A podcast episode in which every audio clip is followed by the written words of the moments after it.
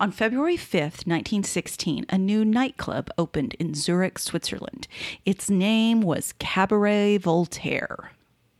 Cabaret Voltaire had what we would call an open mic, although, of course, they didn't have mics. So entertainment was a mixed bag. Local poets read their work. The club's manager, Hugo Ball, played the piano, while his girlfriend, a singer and part time passport forger, belted out ballads. A troupe of Russian balalaika players played folk music. It was all quirky and kind of charming. But things started getting seriously weird as Zurich's grab bag of artists discovered the club. One night, three artists got on stage and read a poem simultaneously in three different languages, with a drum, whistle, and rattle as accompaniment. They held concerts with typewriters, rakes, and pot lids as instruments.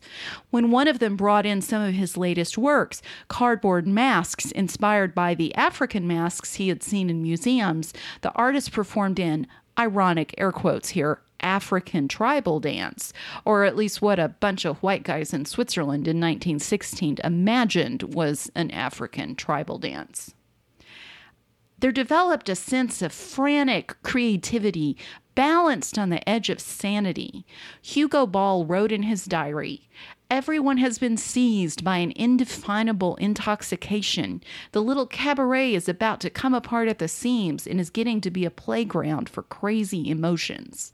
A few weeks later, he wrote, What we are celebrating is both buffoonery and a requiem mass. What guests at the Cabaret Voltaire were witnessing was the birth of a new art movement, one that is still influencing creators a century later. They were witnessing the birth of Dada.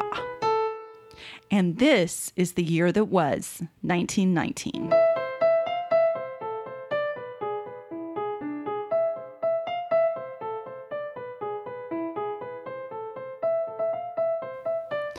Welcome to the podcast about history one year at a time. I'm your host, Elizabeth Lunday, and I'm so glad you're listening. We spent the last two weeks of the podcast looking at big international affairs type stuff, the League of Nations and the Treaty of Versailles. We are not yet done with the Paris Peace Conference or the 14 points, but I thought we should take a break from wars and revolutions and spend some time on art we're going to look at Dada, one of the most influential art movements to hit Western culture.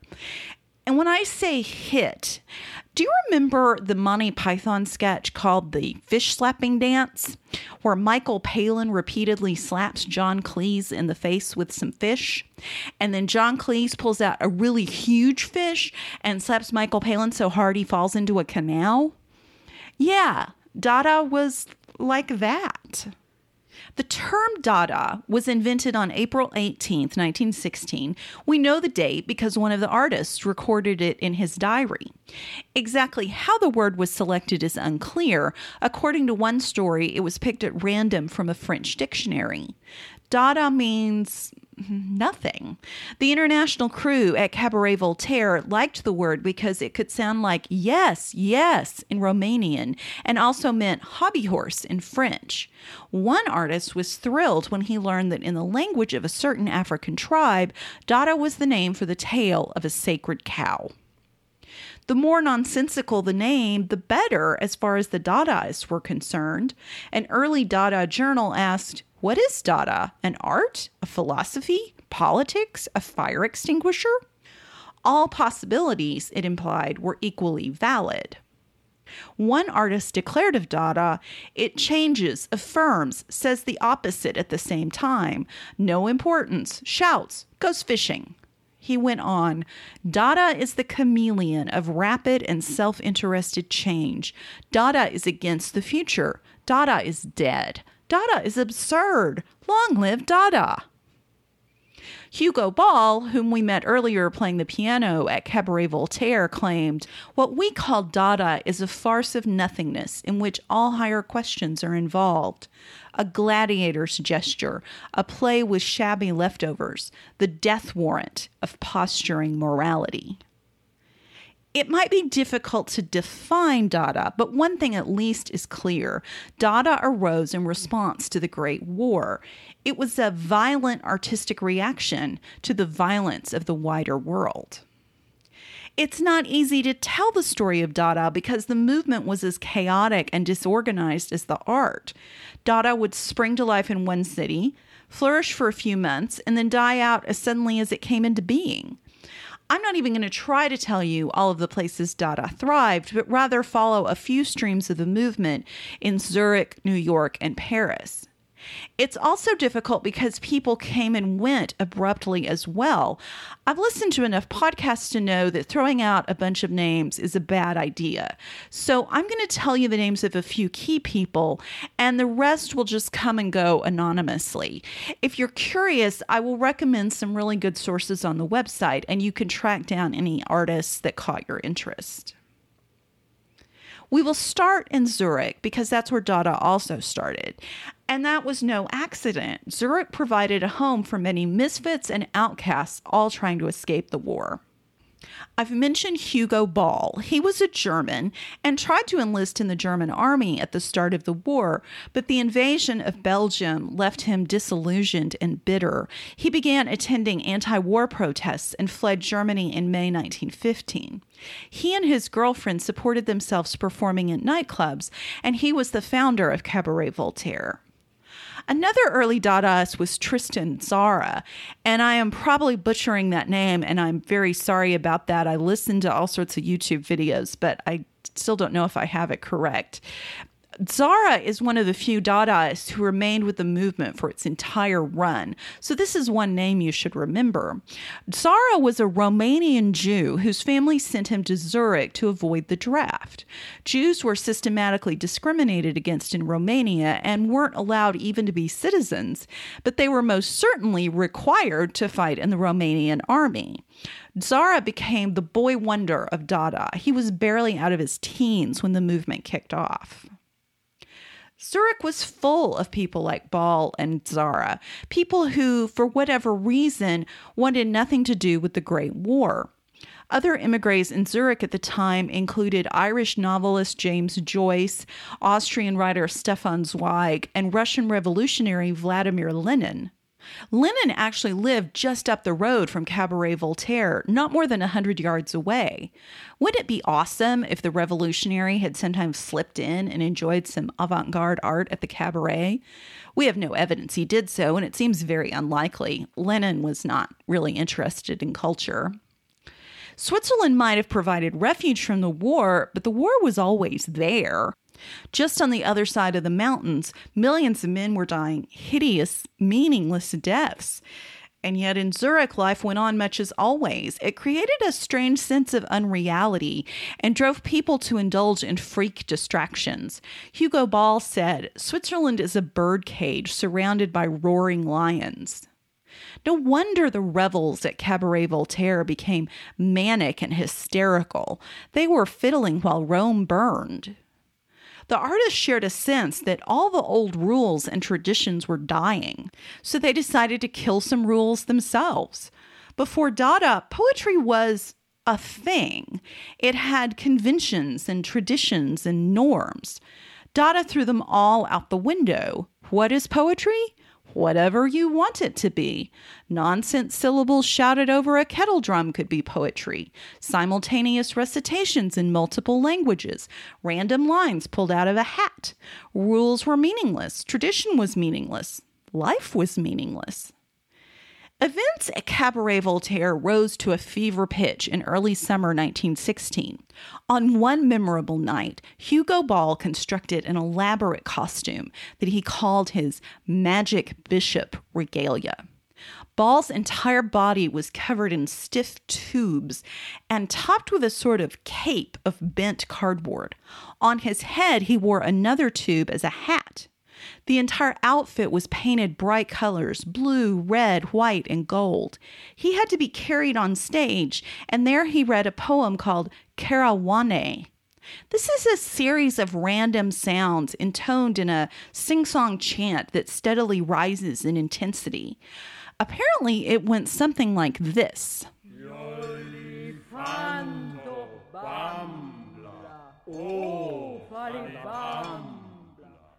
Falibamba, habla. I think you've got the idea. This is an excerpt of the poem performed by a group known as Trio Ex Voco. I've put a link to the video on the website. As weird as it seems, Ball was somehow transformed during this experience, like a real bishop swept into mystical heights by sacred liturgy. The experience was so overwhelming that Ball shut down Cabaret Voltaire a few weeks later. This set the pattern for Dada. The movement was always falling apart. At the same time, Ball was having mystical artistic experiences in Zurich, halfway around the world, a different group of exiled artists were creating their own Dada esque art. New York City was another haven for expats, especially before the United States entered the conflict. French artists, in particular, found it a welcome refuge. Back home, life for men who could not or would not fight Life was uncomfortable. Women would stop healthy looking men on the street, hand them white feathers, and berate them for being cowards.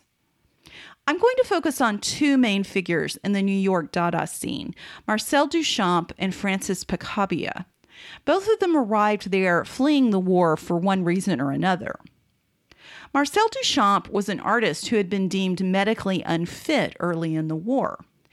The exact nature of his medical condition is unclear, and it didn't seem to bother him for the rest of his 81 years.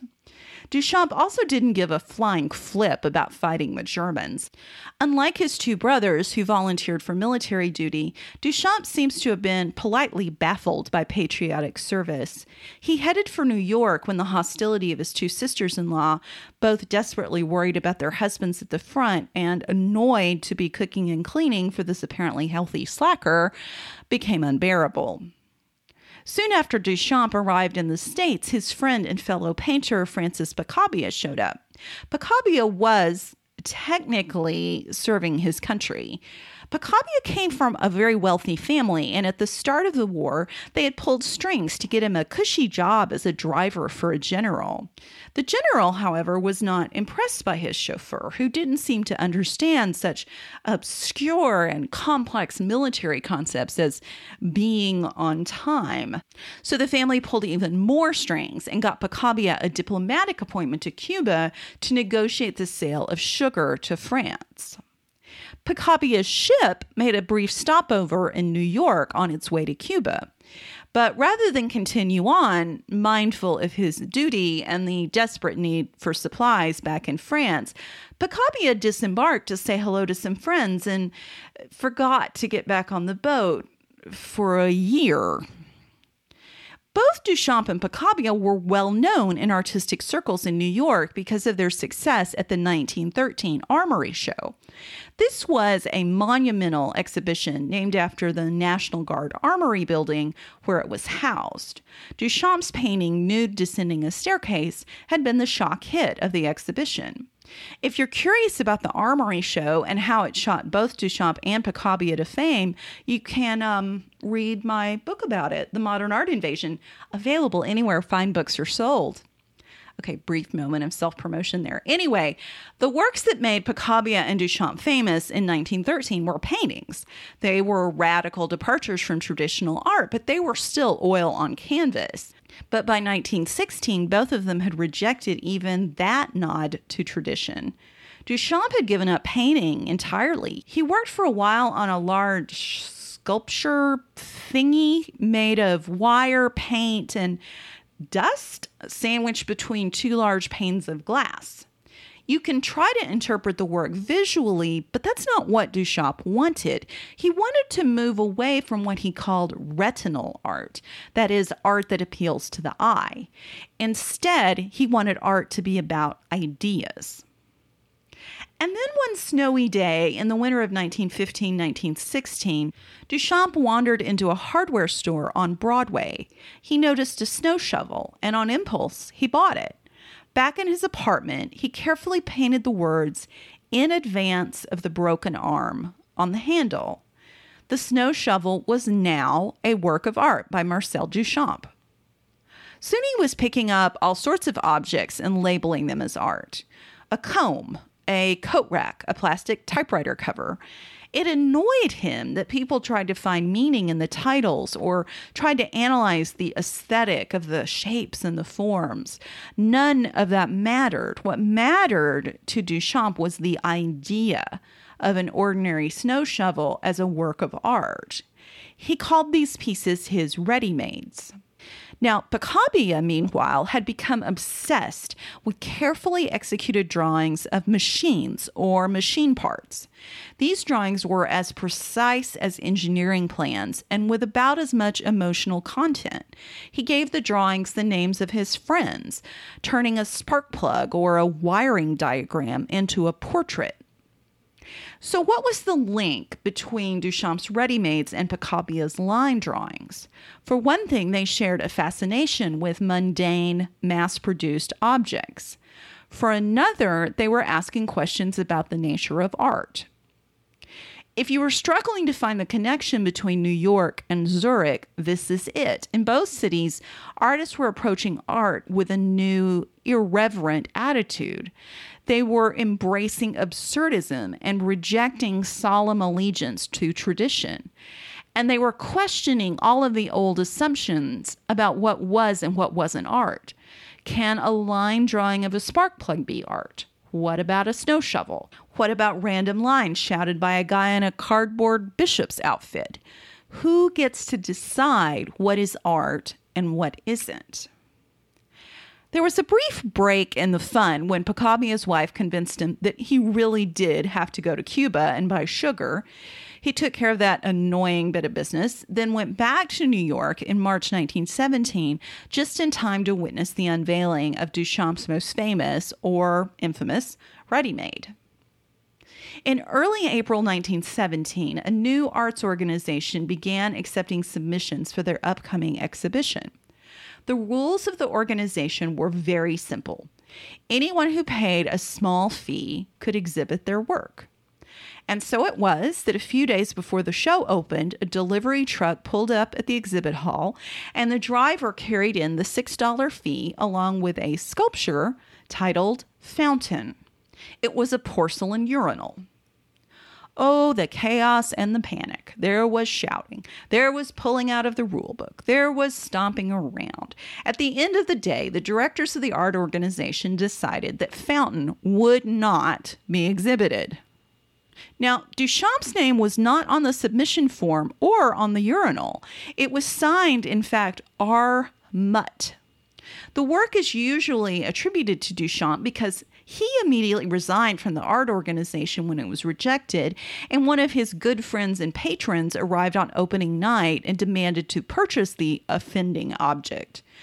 Incidentally, the urinal was found stashed in a storage area, and the patron carried it around under his arm for the rest of the evening, seriously annoying the exhibition organizers.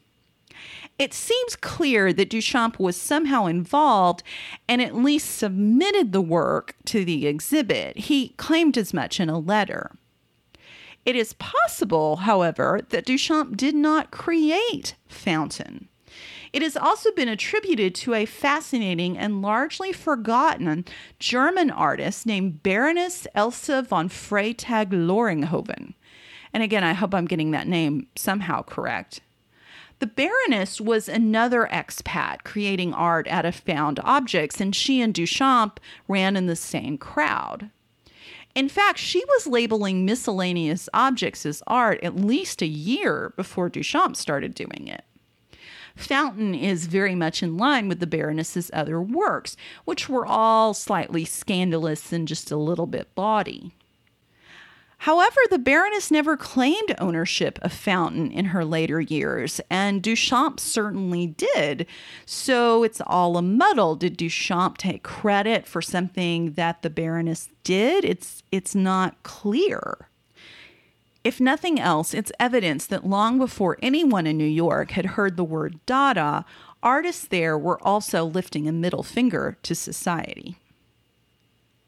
The two strains of Dada connected a year and a half later. Picabia returned to Europe in October 1917, had some sort of nervous breakdown, and moved to Lausanne, Switzerland to recover. I, I shouldn't belittle his suffering, but the guy had the most delightful and entertaining war, and it seems unjust that he should get to recuperate for months at a luxurious spa. Anyway, Tristan Tzara, the boy wonder of Cabaret Voltaire, had kept the light of Dada burning after the club shut down. He ran an exhibit space and published a journal devoted to Dadaism. Tzara heard through the artistic grapevine that Picabia had been involved in creating some interesting art in New York. In August 1918, Tzara wrote and introduced himself to Picabia. And so it was in January 1919, as the peace conference got underway in Paris, that Picabia and Tzara met face to face in Zurich. Picabia brought a nihilistic force to the Zurich Dadaists, an insistence on destruction. The first time Tzara visited Picabia, he was ruthlessly disassembling the hotel's alarm clock, springs and gears scattered everywhere. The combination of Tzara and Picabia would bring Dada to its height in Paris. When the war ended, the Dadaists drifted out of Switzerland. One group took Dada to Germany. Another group, including Tzara and Picabia, headed to Paris. There they were received with enormous enthusiasm by young radical artists. Tzara and Picabia created art, published journals, and held events. Picabia wrote poetry with lines like Cannibal Manifesto and produced a painting called The Virgin Saint. It was nothing more than an ink blot. Meanwhile, Duchamp, on a visit to Paris, created one of Dada's most memorable images. He bought a cheap postcard reproduction of Leonardo da Vinci's Mona Lisa, then scribbled on the figure a mustache and goatee. He titled it with the letters L H O O Q. This is a pun in French. The letters sound like, and please forgive my French, Elle au cul, or basically, she has a hot ass. Tzara's events became more and more outlandish. One evening attracted a huge crowd when Tzara advertised that world famous comedian Charlie Chaplin had joined the Dada movement and would be making an appearance. The public flocked to see the beloved Chaplin, but instead artists read Dada manifestos to the baffled audience, shouting, No more painters, no more writers, no more musicians, nothing, nothing, nothing. The artistic establishment watched all of this with tolerant amusement. Ten years earlier, artists like Pablo Picasso had been the radicals. Now, Picasso was the old guard. The war had transformed the life and art of those who remained in Paris during the war artistic circles had been broken up when French artists joined the war effort. Many prominent painters and sculptors were wounded, and many others died in battle or of disease. Picasso's best friend was hit by shrapnel from a German shell, lay unconscious for hours in no man's land before being rescued, and needed years to recover from a serious head wound. Marcel Duchamp's brother died of typhoid fever contracted at the front. French artists of fighting age either served in the military or left the country. Those who remained in Paris were either too old to serve or immigrants from neutral countries. Picasso, for example, was a citizen of Spain, which remained neutral. He surrounded himself with other exiles, including Spaniards, Italians, and Mexicans. They scraped by in a dark and hungry Paris, enduring shortages of food and fuel. And then the art market collapsed. Picasso was in particular financial difficulty because his dealer was a German citizen and his entire stock had been seized by the French government. The changes to the art market had big consequences for the style of art that was produced. Before the war, adventurous, experimental dealers and patrons had bankrolled artists like Picasso, supporting even their most ambitious artistic experiments. Now, those friendly supporters with their open pockets were gone.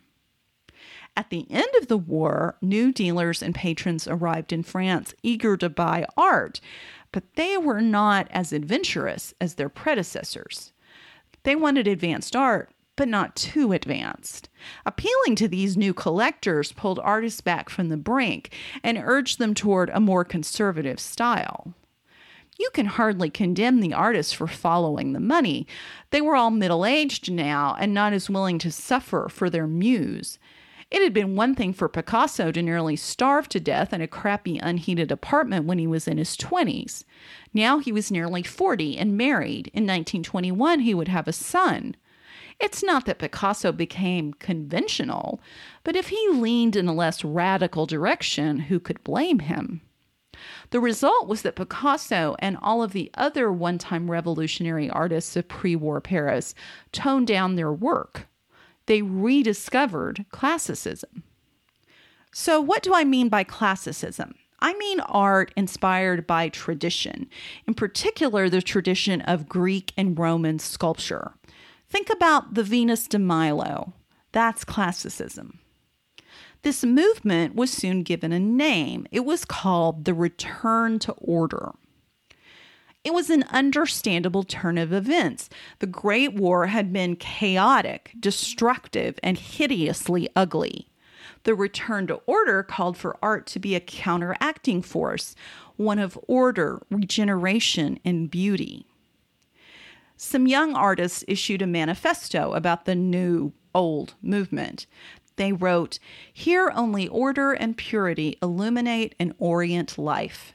To the same extent that yesterday was troubled, uncertain of its path, that which is beginning is lucid and clear. In their manifesto, they called for balance, calm, harmony, purity. This impulse wasn't limited to Paris. It took slightly different forms in different places. In the Netherlands, artists who called themselves neoplasticists looked for the universal principles of art. Their works were abstract and radically simple, with straight lines and simple blocks of color. Neoplasticism's most famous practitioner was Piet Mondrian. His paintings of white canvases crossed by black lines, some of the blocks filled in with primary colors, are instantly recognizable. You can see examples of Mondrian's work as well as much of the art I mentioned in this episode on the website. At the same time, in Germany, the Bauhaus was founded in 1919. Bauhaus was a school intended to provide a comprehensive education in arts and crafts. Bauhaus was all about clean lines, gleaming chrome, and pure white leather, primary colors, and geometric shapes. Bauhaus was the precursor to Scandinavian modernism and the stripped down style we most associate with IKEA today. So here's what's happening. In Paris, the return to order is gaining steam. Picasso has abandoned his pre war radical cubism to paint elegant, restrained, formal portraits. Artists are seeking calm and purity. It's as if they were saying, the world has lost all meaning. Therefore, we should try to restore meaning with the most clear, pure, and simplified art as possible. But Dada is rolling into town. Tzara is composing poetry by pulling lines out of his coat pocket. Duchamp is openly mocking the Mona Lisa, the ultimate symbol of Western civilization. It's as if the Dadaists were saying the world has lost all meaning. Therefore, art has lost all meaning. Therefore, F all that. The two bands of artists didn't form mobs to raid one another's studios or anything like that. But the Dadaists launched plenty of attacks. Picabia, for example, ran a fake news article in his Dadaist journal claiming that Picasso had repented for his radical past and enrolled in an art school. But the return to order side didn't bother to respond. Picasso treated all of the Dadaist storm and fury with benevolent tolerance. He got it. He had once been young and angry. But both styles existed in the same place at the same time, and energy inevitably vibrated between them. It would take some time for the results of that interaction to become clear. Meanwhile, Dada reached its peak and then fell apart. Dada had never had much internal coherence, but the cracks were becoming wider. Some French artists wanted to patch them over by establishing a structure for the movement. They wanted to organize congresses, have guidelines, declare who was in and who was out. Nothing could have driven away Picabia faster. He thought organization was dull and pointless. Picabia enjoyed Dada as long as it was fun, but he could go from obsession to boredom in the blink of an eye. He was no more faithful to artistic movements than he was to his wife. By the way of illustration on that point, after Picabia moved to Switzerland with his wife and children in 1918, he arranged for his lover to join him in Lausanne. When he met her at the train station, he couldn't stop complaining about the husband of a second lover who had just tried to shoot him. Picabia lived a very interesting life. Anyway, Dada was ultimately just one of the styles that Picabia would run through.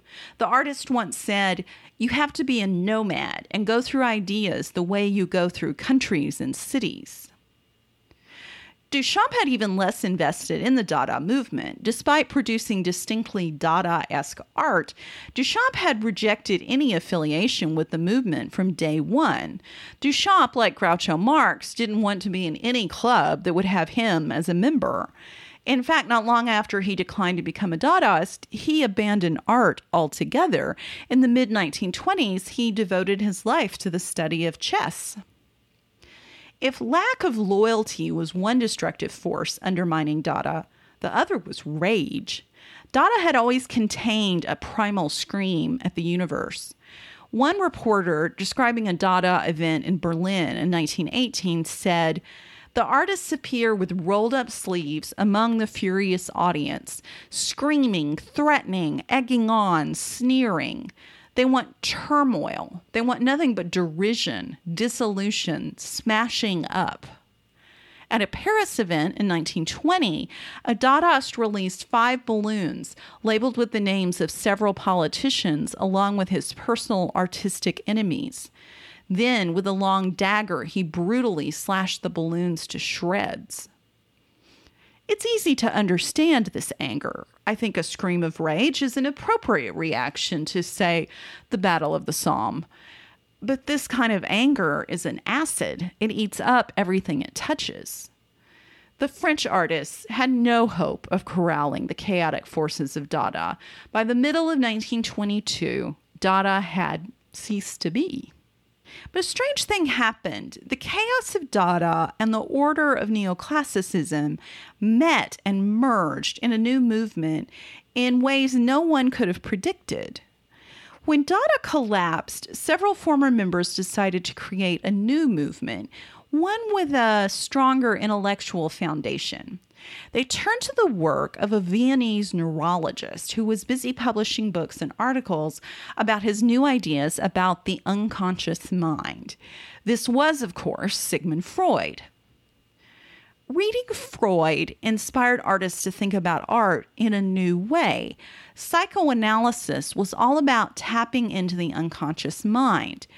Couldn't you do that with art? Couldn't you explore your dreams with paintings? Couldn't you construct poetry using free association? These artists adopted the name Surrealism. The movement quickly became known for its clarity, precision, and reliance on traditional techniques of perspective and draftsmanship. Surrealists also enjoyed using classical forms and images, often in ironic ways. So here's the key point the surrealists were taking all of the neoclassicism of the return to order and applying it in irreverent Dadaist ways. They used traditional classical technique in paintings of melting clocks and headless women accompanied by elephant snouted mechanical monsters. Their goal was to, and this is a quote, resolve the previously contradictory conditions of dream and reality into an absolute reality, a super reality. This reality would be created with the most traditional artistic craftsmanship and skill. Which brings us to Salvador Dali. Dali, for all of his calculated strangeness, was a consummate draftsman. His clocks may be melting in ways that clocks can't possibly melt, but they are the most carefully drawn and finely detailed clocks you've ever seen. Surrealist merging of Dada's absurdism and the return to order's traditionalism has endured. Neo surrealist and fantastical painters of today continue to create bizarre scenes with all of the details and reverence for art history as the original surrealists of the 1920s and 30s. Surrealism is the most well known encounter between Dada and the return to order, but it's not the only place these two competing impulses met. Take, for example, literature. Tristan Tzara had explained that Dadaist poetry could be written by pulling random lines out of your coat pocket.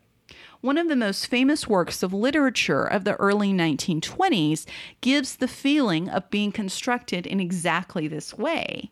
T.S. Eliot's 1922 poem, The Waste Land, is composed of snatches of conversation, quotes from literature, bits and pieces of language. Take these lines from the last section, which consists of scraps of nursery rhymes, along with quotes from Dante, Latin poetry, Renaissance tragedies, and ancient Sanskrit texts. It's a hodgepodge in multiple languages. London Bridge is falling down, falling down, falling down. Poi s'ascosi nel fuoco che gli affina, quando fiam ute che li don. Oh, swallow, swallow. La prince d'Aquitaine la tour abolie. These fragments I have shored against my ruins. Why, then I'll fit you. Hieronymo's mad again. Data, damnata. Shanti, shanti, shanti. That's Alec Guinness reading The Wasteland. I've put a link on the website so you can listen to Guinness read the entire poem or you can go read it yourself. There is a feeling that the wasteland has been assembled at random, especially if you're reading the poem for the first time and have no idea what's going on. In fact, the wasteland only feels random.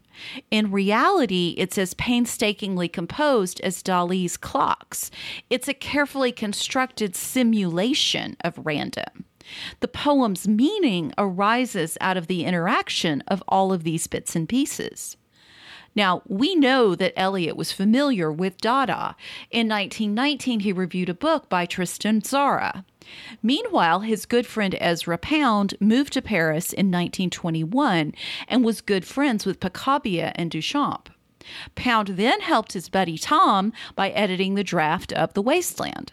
I'm not saying Eliot was directly inspired by Dadaist poetry, but there is a connection. But there is also a connection to the return to order, or at least the concept of drawing on tradition even after that tradition has been battered and broken. The wasteland quotes from a gobsmackingly wide cross section of literature, as we just saw from that one excerpt. Quotes include Virgil, Dante, Shakespeare, Chaucer, and the Bible. By heavily relying on sources that are considered part of the foundation of Western culture, the poem insists that these sources still have meaning and power. Civilization may have fractured, but the scraps left behind should not be discarded. Remember, in the lines that I quoted, Eliot says, These fragments I have shored against my ruins. It's a rejection of the Dadaist impulse to burn down the remains of Western culture and dance in the ashes. Didn't last long, but its influence extended far into the future. By the end of the 20th century, Dada had inspired multiple movements, including conceptual art, pop art, performance art, shock art, and of course, neo Dada.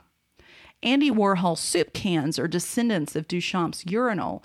Yoko Ono's book Grapefruit, which is an artwork that consists of instructions for imagining artwork, is the descendant of Tzara's poetry. The beat poets were deeply shaped by Dada. In the late 1950s, Allen Ginsberg met Marcel Duchamp in Paris. Ginsberg was so overwhelmed, he knelt on the floor and kissed the knees of a very embarrassed Duchamp. Both Frank Zappa and David Bowie cited Dada as an influence.